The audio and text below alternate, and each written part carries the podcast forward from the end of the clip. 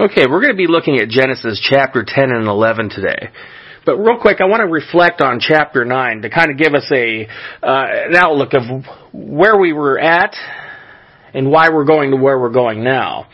Now, Genesis uh, chapter 9 had to do with with Noah and his family and basically it was the the account of God's blessing and uh, partially of of man's continual downfalls.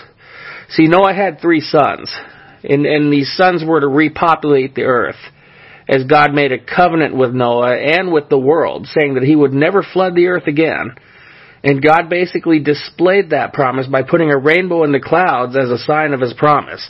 So looking back at what had happened was, was that God had seen enough of what was going on on the earth because the earth had become so destructive and, and so sinful that God decided that he, he needed to flood the earth. And I'm not talking about a region, but I'm referring to the whole earth. So God had to, had to create this great flood that happened, but he only allowed a certain amount of people to live because they were the only ones that basically seemed to have been walking with him very closely. And that was Noah and his family. So he, he preserved them. So basically, he had Noah build an ark, which took 120 years. And within this 120 years after uh, he was finished, the, the flood had come, and his family was locked into the ark, and they spent about a year to about a year and a half or so in the ark before the earth had dried up. So God had decided to basically ha- he had Noah uh, take two of every animal, male and female, and, and basically utilize them to uh, repopulate as well. And so basically what had happened was is after the time was up when when God had said it was time to go ahead and and uh, leave the ark because you had reached some dry land and they met, they ended up on Mount Ararat in uh, Turkey. And and so now what had happened after all this Noah had taken up uh, he he took up farming and Noah had planted a vineyard and he figured out how to make wine. And Noah, he drank it to an extent for the first time in his life, and and and for the li- first time of, of his life, as well as any uh, human life, he got drunk and passed out on in his tent, and he, he passed out in his tent naked. And so his son Ham had seen him, and showed his two other brothers in a form of mockery. And it was Shem and Japheth the other two brothers who then took a garment and then they walked backwards to cover him, not observing his nakedness out of respect because what had happened was that, that Noah had gotten drunk, passed out naked in the tent. So he obviously didn't uh, really quite uh, understand the power of the of the wine that he created. He didn't know what he was what he was doing. But I made I made it known in the previous chapter that uh, that after a while, when you start to drink a, a little bit and you start to feel a little different, it's probably good to stop while you're ahead. But unfortunately, Noah didn't do that. He, he continued. He continued to uh, to carry on, unfortunately. So I'm assuming his wine must have been pretty strong. And so after Noah had woke up and heard what had happened, he cursed the descendant of Ham, uh, Canaan. Okay, so Canaan was of the line of, of, of Ham, his son, who basically had mocked, and he basically cursed, saying that may uh, may Canaan be the servants of the descendants of Shem and Japheth. So what had happened was, is for whatever reason, it was it was Canaan that had re- received the curse. So there was probably an assumption that Canaan probably had something to do with it because his son Canaan was around at this time. So, but he didn't he didn't curse Ham. He he cursed Canaan, which was the nation of Canaan. And after Noah had woke up, he'd gotten word of this and became angry. So after this, Noah had lived for an additional 350 years, and then he died. So now is we're going to venture into chapter 10. In chapter 10, it, it gives strictly the lines of genealogy from Noah's sons. Uh, that's pretty much what the extent of chapter 10 of Genesis has to do with. So, uh, chapter 11, we will see the Tower of Babel and what happened there. So it's a new start on earth and new lines of people are being made known. See, God's plan and God's hand are evident in what we will see here. So follow closely as we'll be looking at two to three different things in, in chapters 10 and 11. But again, it all goes perfectly hand in hand here with the way it was put together. So let's go ahead and take a look here at uh, Genesis chapter um, chapter 10 basically. I'm going to explain what we're looking at here. Um, I'm going to explain the three sons and their descendants, which is referred to the table of nations. Now, as God told Noah and his family to be fruitful and multiply, we can see through chapters 10 and 11 that they did just that which for chapter 10 is strictly the names and the lines of the three sons. So that's all we're seeing here in chapter 10. So if you have a Bible and want to observe the names, uh, I'm going to spare you from, from me trying to pronounce them all. Because all chapter 10 is, is basically just strictly the names of all the people. Uh, so when you hear the name, or when you hear the term begot, Okay, so the sons of Japheth had begot, and so on and so forth. That means that that it was the the son, the grandson, and basically it continued through the family line. So anytime you see the word begot in the Bible, it was basically starting with somebody who then had another child, and then they begot and begot, and then it continued to go from there. So, but what I will say is that it's pretty neat to see the names of people in the Bible, as it, does show proof of the genealogies. Uh, but what I'm going to do is I'm going to break down the nations of the three sons to give an idea of where they were populated, rather than reading every single name. Um, that was written down here because uh, if you have your Bible, uh, chapter 10 consists of 32 verses. So I'm, I'm going to, again, basically uh, just give you an idea of the nations instead. And what we have here is it starts with Japheth. Okay, Japheth was one of uh, is the one who basically populated the European area, and Japheth's name means to enlarge. Uh, Japheth's sons scattered the majority of Europe and Russia and that whole area, uh, but one son by the name of um, of was the father of the Medes, which is what we know as Iran. And then, and then there was Meshech of eastern Anatolia, of Turkey. So we see why uh, Japheth was named enlarged. That's what his name stands for. So he had a wide covering of, of people around around the European area as well as that section of Iran and Turkey, which is what we refer to as Asia Minor. So anytime you hear the word Asia Minor, it's typically going to refer to Turkey.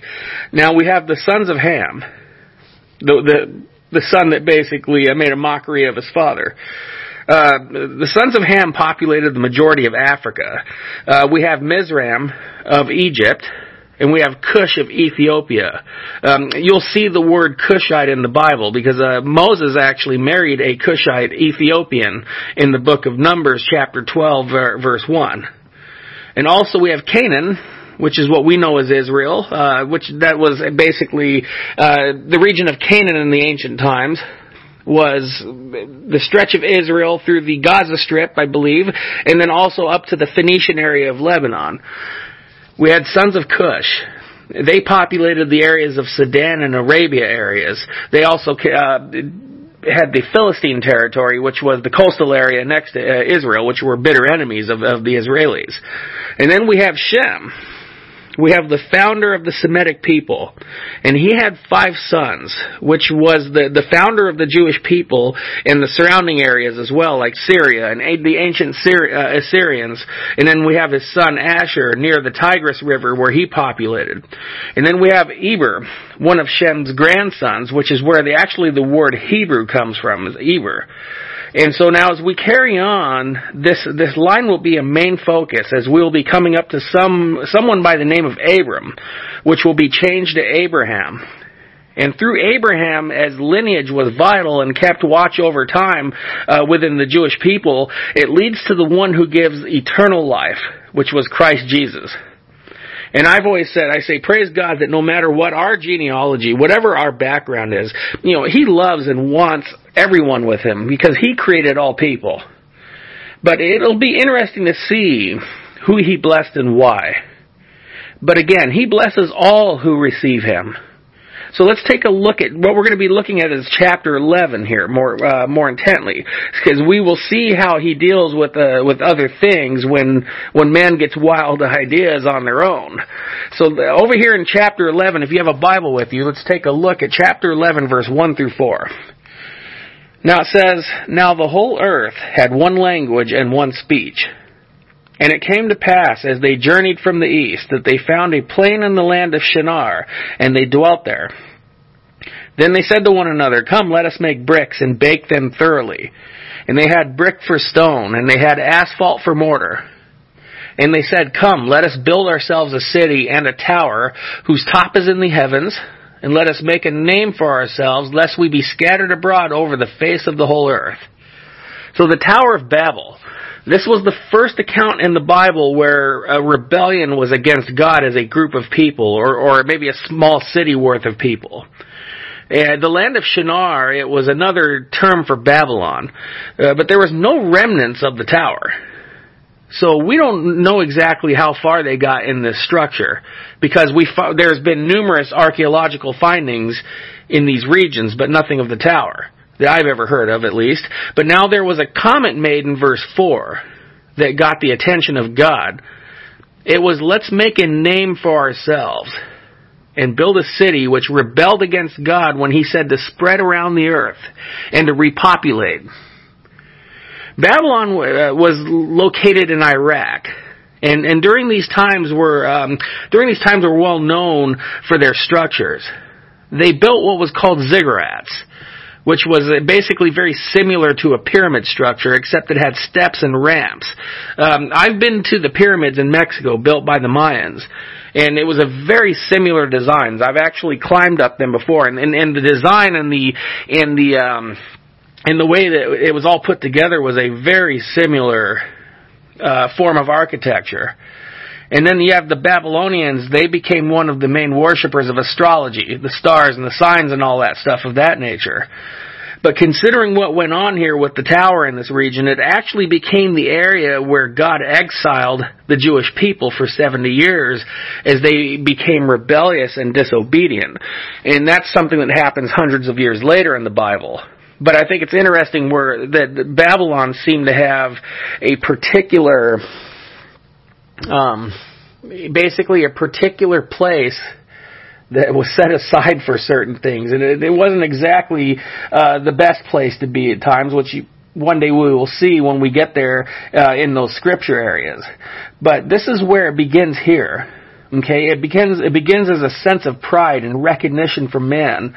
And nowadays we have learned things that they may not have discovered, which by building a tower at the height that they were planning would have been pretty hard to do when you run out of air at such altitudes. You know, today the the world's tallest building today is in the area of Dubai, which stands over 2,700 feet high. Now, what God does to put an end to this is really quite interesting. But when we start to get prideful, we, we tread on dangerous waters. Okay? They denied their walk with God to replace it with self-worth and identity.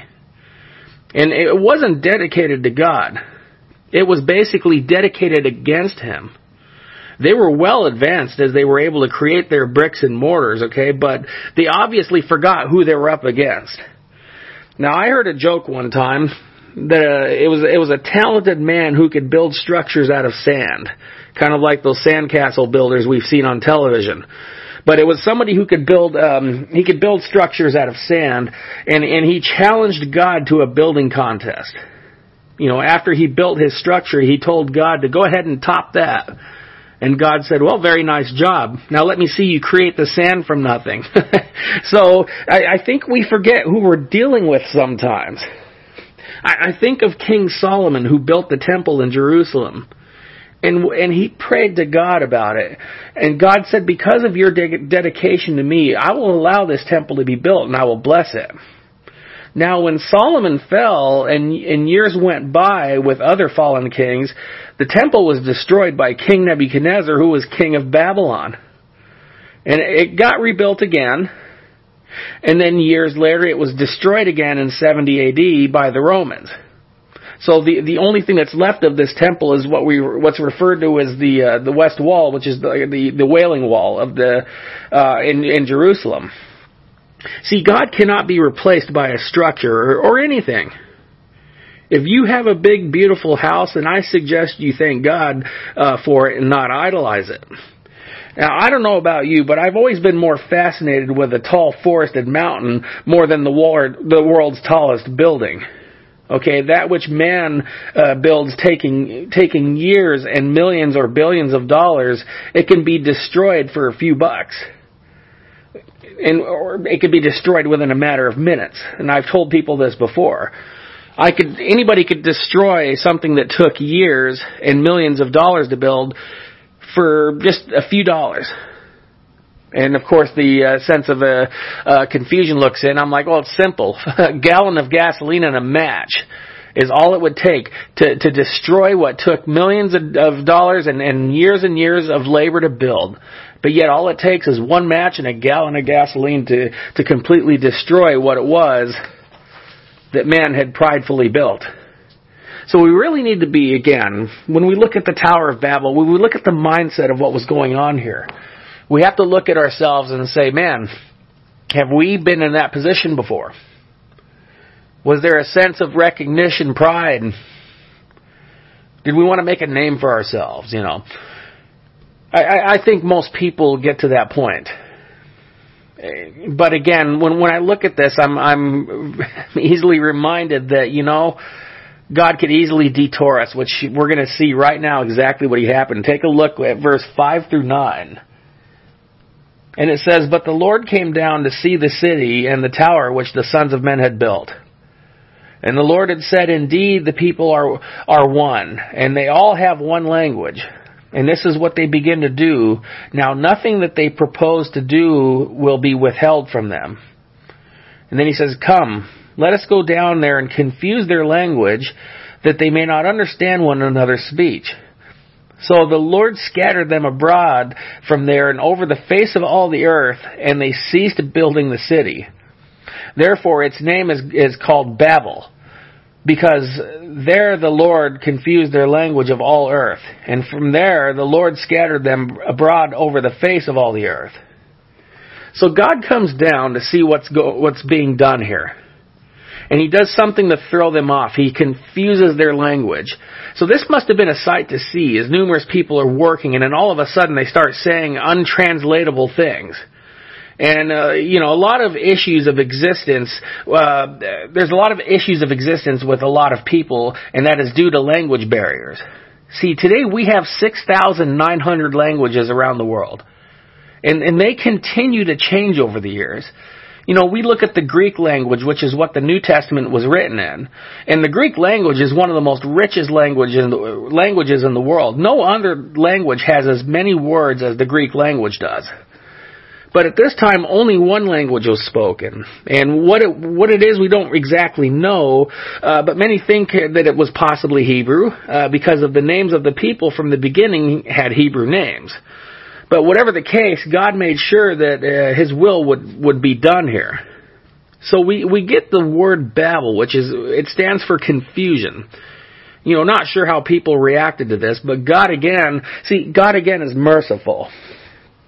We look at the scenario and, and they on their own disobeyed God in regards to scattering the earth, as he said, to go out and be fruitful and multiply. And they said, no, we're just going to stay here and we're going to basically build this place. The heck with what he said. Second, they displayed distrust toward God. They, they displayed tr- distrust towards God by building this tower as if they could protect themselves from a catastrophe. And then building a tower that could, that could make their way up to Him. Third, we had pride. A worldly legacy for all to see and for all to be amazed at. Now, this is the thing that can easily be looked at and, and thought that some, something horrific was coming, right? But, but no harm actually came to anyone. No death, or, or, or, physical harm. Fear and shock, yes, I'd imagine that was a big part of it. But now we have different cultures due to it. He also allowed time and a, uh, and a way to repent for acting out in this manner. So I wonder how many people by chance maybe did that. By doing this, by putting the fear into somebody, you would almost think that they would go and repent from it because they realize who was behind this. See, God separated them from each other. God didn't separate himself from them. See, when someone brings a child down in life, parents will cut off communication from the culprit. God cut off communication from the group. As someone as normal, when we see a faction start, there's always an initiator. And then there comes followers. You see, people would rather make the team than make it into God's kingdom. And I've said it before and, and I'll repeat myself that the, the saying that if you can't beat them, then to join them is not always a good thing. Normally, if you've beaten them by, normally you have beaten them by not joining them. If we want to build something, then building God's kingdom is the best thing we can build. It goes higher than any tower, and it cannot be destroyed. And I love what Jesus said to his disciples. He said, Jesus said, In my Father's house are many mansions. If it were not so, I would not have told you. And then he said, I go there to prepare a place for you. So imagine that, him preparing a place for us. And in the Greek, it means a dwelling place. Okay, in my father's house are many dwelling places. And there is no dwelling place in the Tower of Babel. Nor is there anything, uh, nor is there anything dwelling in the region of Babylon. You know what's interesting is if you've ever read uh, through the whole Bible before, in the minor prophet book of Zechariah, Zechariah said that the only thing that inhabits Babylon are unclean animals and unclean spirits. So basically, right now, as we speak from the time of Zechariah to the time we speak, to what we're looking at right now, that unclean animals, which could be typically probably uh, unclean birds, vultures, or um, other unclean animals that we'd see, snakes or whatever, um, and then of course demonic spirits. So I think that was a very interesting uh, thing that that uh, Zechariah had made known, because to this day in that region, Babylon is not inhabited. See, I'm going to fill you in on, on a little something here. Whenever God has tore down a city somewhere in the world that we have read in the Bible, to this day, it has never been rebuilt. And I can attest to that because I've researched a lot of these places that he said that weren't going to be in existence no more are to this day are not in existence when he said I'm tearing it down. Babylon's one of them. See, this is the beginning of it all with it. So let's take a look here in verse, what we're going to see now, what God does, we had, we had a very short uh, stint here of the Tower of Babel. They were starting, they were working, they were doing their thing, and God came down and confused them, put a little fear into them. And I, I really think that would have been something to see. It caused them to, to disperse. So what God does, and now what we see here in, in, in verses 10 through 26, He gives the descendants of Shem. So instead, again, what, what verses 10 through 26, again, is another section of the names of who He begot. And in verse 10 through 26, it gives the names of Shem's, Shem's descendants. And again, the, the focus was mainly on Shem. And the focus was on their descendants as we get to one of the most important and recognized people in the Old Testament, who was Abraham. But uh, to finish off the chapter, I will read um, verses 27 through 32. But again, Abraham is a huge focus. Okay, so Abraham was one of the most influential and important people in the Bible and the Old Testament, and, and also Abraham was one of the the one person that numerous other religions, or at least a handful of religions around the world, um, have focused on. Christianity being one of them, the Jews, and also Islam. And so we have. Uh, let me see, verse 27 through 32, it says, This is the genealogy of Terah. Terah begot Abram, Nahor, and Haran. Haran begot Lot. And Haran died before his father, Terah, in his native land in Ur of the Chaldeans. Then Abram and Nahor took wives. The name of Abram's wife was Sarai, and the name of Nahor's wife was Milcah. the daughter of Haran, the father of Milcah, and the father of Iscah. But Sarai was barren. She had no child. And Terah took his son Abram and his grandson Lot, the son of Haran and his daughter-in-law Sarai, his son Abram's wife, and they went out with them from Ur of the Chaldeans to go to the land of Canaan. And they came to Haran and dwelt there. So the days of Terah were 205 years, and Terah died in Haran. So in verse 10 through 26 here, that's, that's what I just, uh, uh, gave you the Shem's descendants from there, but 27 through 32 is what I just read to you. So at this time, his name is Abram. But God will, will soon change his name to Abraham. Uh, Abram is meaning father. Now, the name Abraham is father to multitudes. So throughout the whole Bible, he is mentioned more than most of any people, which is why we see once again uh, the list of genealogy records. So Abram took a wife named Sarai, which stood for uh, argumentative or contentious, actually, is what her name stood for, which we will see later on. On, but uh, her name was changed to Sarah, uh, which was princess in, in the Hebrew or popular. And actually, it's funny because Sarah is a very popular name around the world. And the funny thing uh, was Abram, Abram's name being father was given to a wife who could not bear children. In that culture, it was actually looked at as a curse on women who were barren. See, but God had plans for this couple. So Abram was a Chaldean from the land of Ur, and this was considered an important place in the ancient world. Uh, archaeologists have actually discovered that it was a pretty prosperous area. Uh, there was also vast libraries which were found, which was also in the region of Iraq. So these areas then in, in Mesopotamia and Babylon had an uh, emphasis on knowledge. Uh, they actually had wisdom teachers in these days, ancient day philosopher professors, uh, philosophy professors. And there was a good chance that Abraham was very highly educated, being from this region. But, but now as for the names and people to remember, we have Lot. Lot was also on this journey as well, who was Abraham, Abraham's nephew. And we will see more on him as well as we continue to go through the next few chapters. Uh, but there was a delay, which is what Terah. Abram, Abram's father's name means delay. so we don't know why they stopped in Haran, which is basically halfway.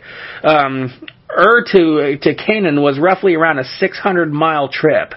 And looking at the map, they actually traveled around the Euphrates River cutting from the north uh, instead of cutting across the vast desert as Haran was uh, north of Canaan on the river.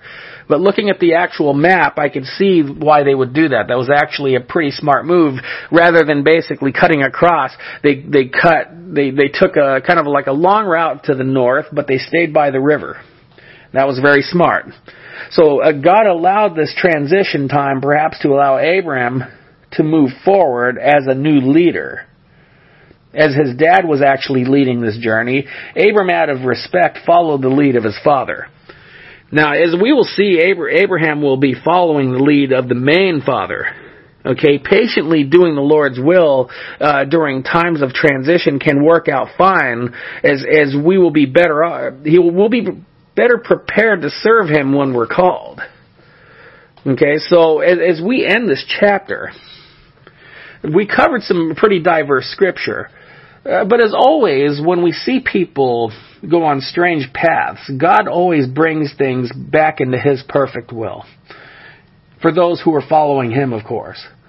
But what many forget is that the calling or instruction of God, it's a sovereign call. It was never subject to debate. When I look at what was seen over the past couple chapters, we've seen vast changes in the world and also vast changes in people. Now, granted, this was thousands of years ago. We, we did not witness the changes. But what we do witness is our own changes. Some good, some bad.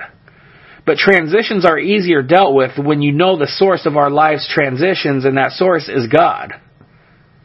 Okay, author and finisher of our lives looking at ourselves in this chapter, do you see yourself in the building project of the Tower of Babel? You know, some may have been going along with it so they weren't outcasted by the rest of the people. Some were probably making a name for themselves, maybe making provisions for themselves just basically in the wrong way. You know, maybe you're being called away to a place that you're unfamiliar with and you're resisting or you're delaying the process. See, changes and transitions come in so many different forms. And we've seen that when God is, was involved in everything, everything comes together. When looking at certain people in the Bible who, who dealt with transitions, it did not seem to affect them because their walk with God was so close that the things going on around them didn't really seem to affect them that much.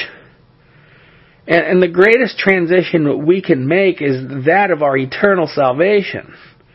See, we may not have many things in common with one another as God uses our lives in different directions, but we can have something in common, and that is the Lord. The fact that we, that we'll be in heaven, okay? No separation, no divisions or pain, no sorrow. This is what God says, not me. And what He says stands.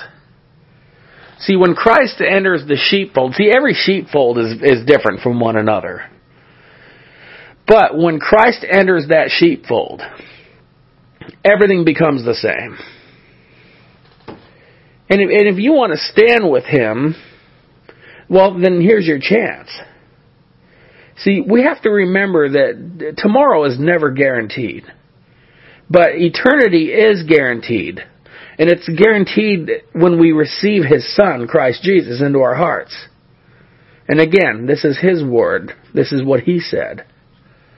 So, and again, I, I just love, I can't wait as we venture through the Bible together that, you know, over the years as I've taught it, and I've told people that, you know, it's going to be amazing to know that when we're up there, we're going to be able to talk to all these people and, and, and to basically have conversation with them. We're going to know one another. And, and I think to myself, like, who wouldn't want that? Who wouldn't want that? Now, I know there's a lot of people who are going to be shocked about certain people who are in heaven. And and I got to say that uh, you know, hey, I'm shocked that I'm going myself, but I just praise God and I thank God that he that he not only allowed allowed me to be a part of him, but wanted me to be a part of him just as he wants you to be a part of him. So if you want him, then I want to give you the opportunity. But you see, you have to be praying in, in, in true of heart here. You want to receive the Lord as your, as your Lord and Savior, if you want eternal life, then I suggest you pray, you say this prayer after me. Dear God, please forgive me, Lord. Please forgive me of my sins, Lord. Father, I confess to you, Lord, that I am a sinner. And I ask, Lord, that you would wash me of all my sins, Lord. And Lord, I thank you and I praise you for sending your Son to die for my sins, Lord. And Lord, I accept you into my heart, Lord, as my Father and my Savior. And Lord, I thank you for receiving me, Lord, into your kingdom. For Lord, I am yours now, Lord, and you are mine. Father, I love you. I praise you. And I receive you, Lord, in Jesus' most precious name. Amen. Well, again, it's always a blessing to have you. It's always a blessing to know that uh, that you're seeking His Word and that you're seeking Him. So together may we continue in strength, and together may we continue in truth. And as always, for prayer, uh, prayer requests, please visit the prayer tower as part of the prayer ministry. And please know that every one of you are loved and every one of you are prayed for. And again, as, as I may never get a chance to meet you in person, I want to be, be able to know you in eternity. And for those who have received the Lord and who are those who have walked, I pray that uh, that you will continue in strength and in truth, and that you will be equipped through what we're doing here. So again, may God bless you and keep you and your family, and may you walk into His straight path at all times. God bless you.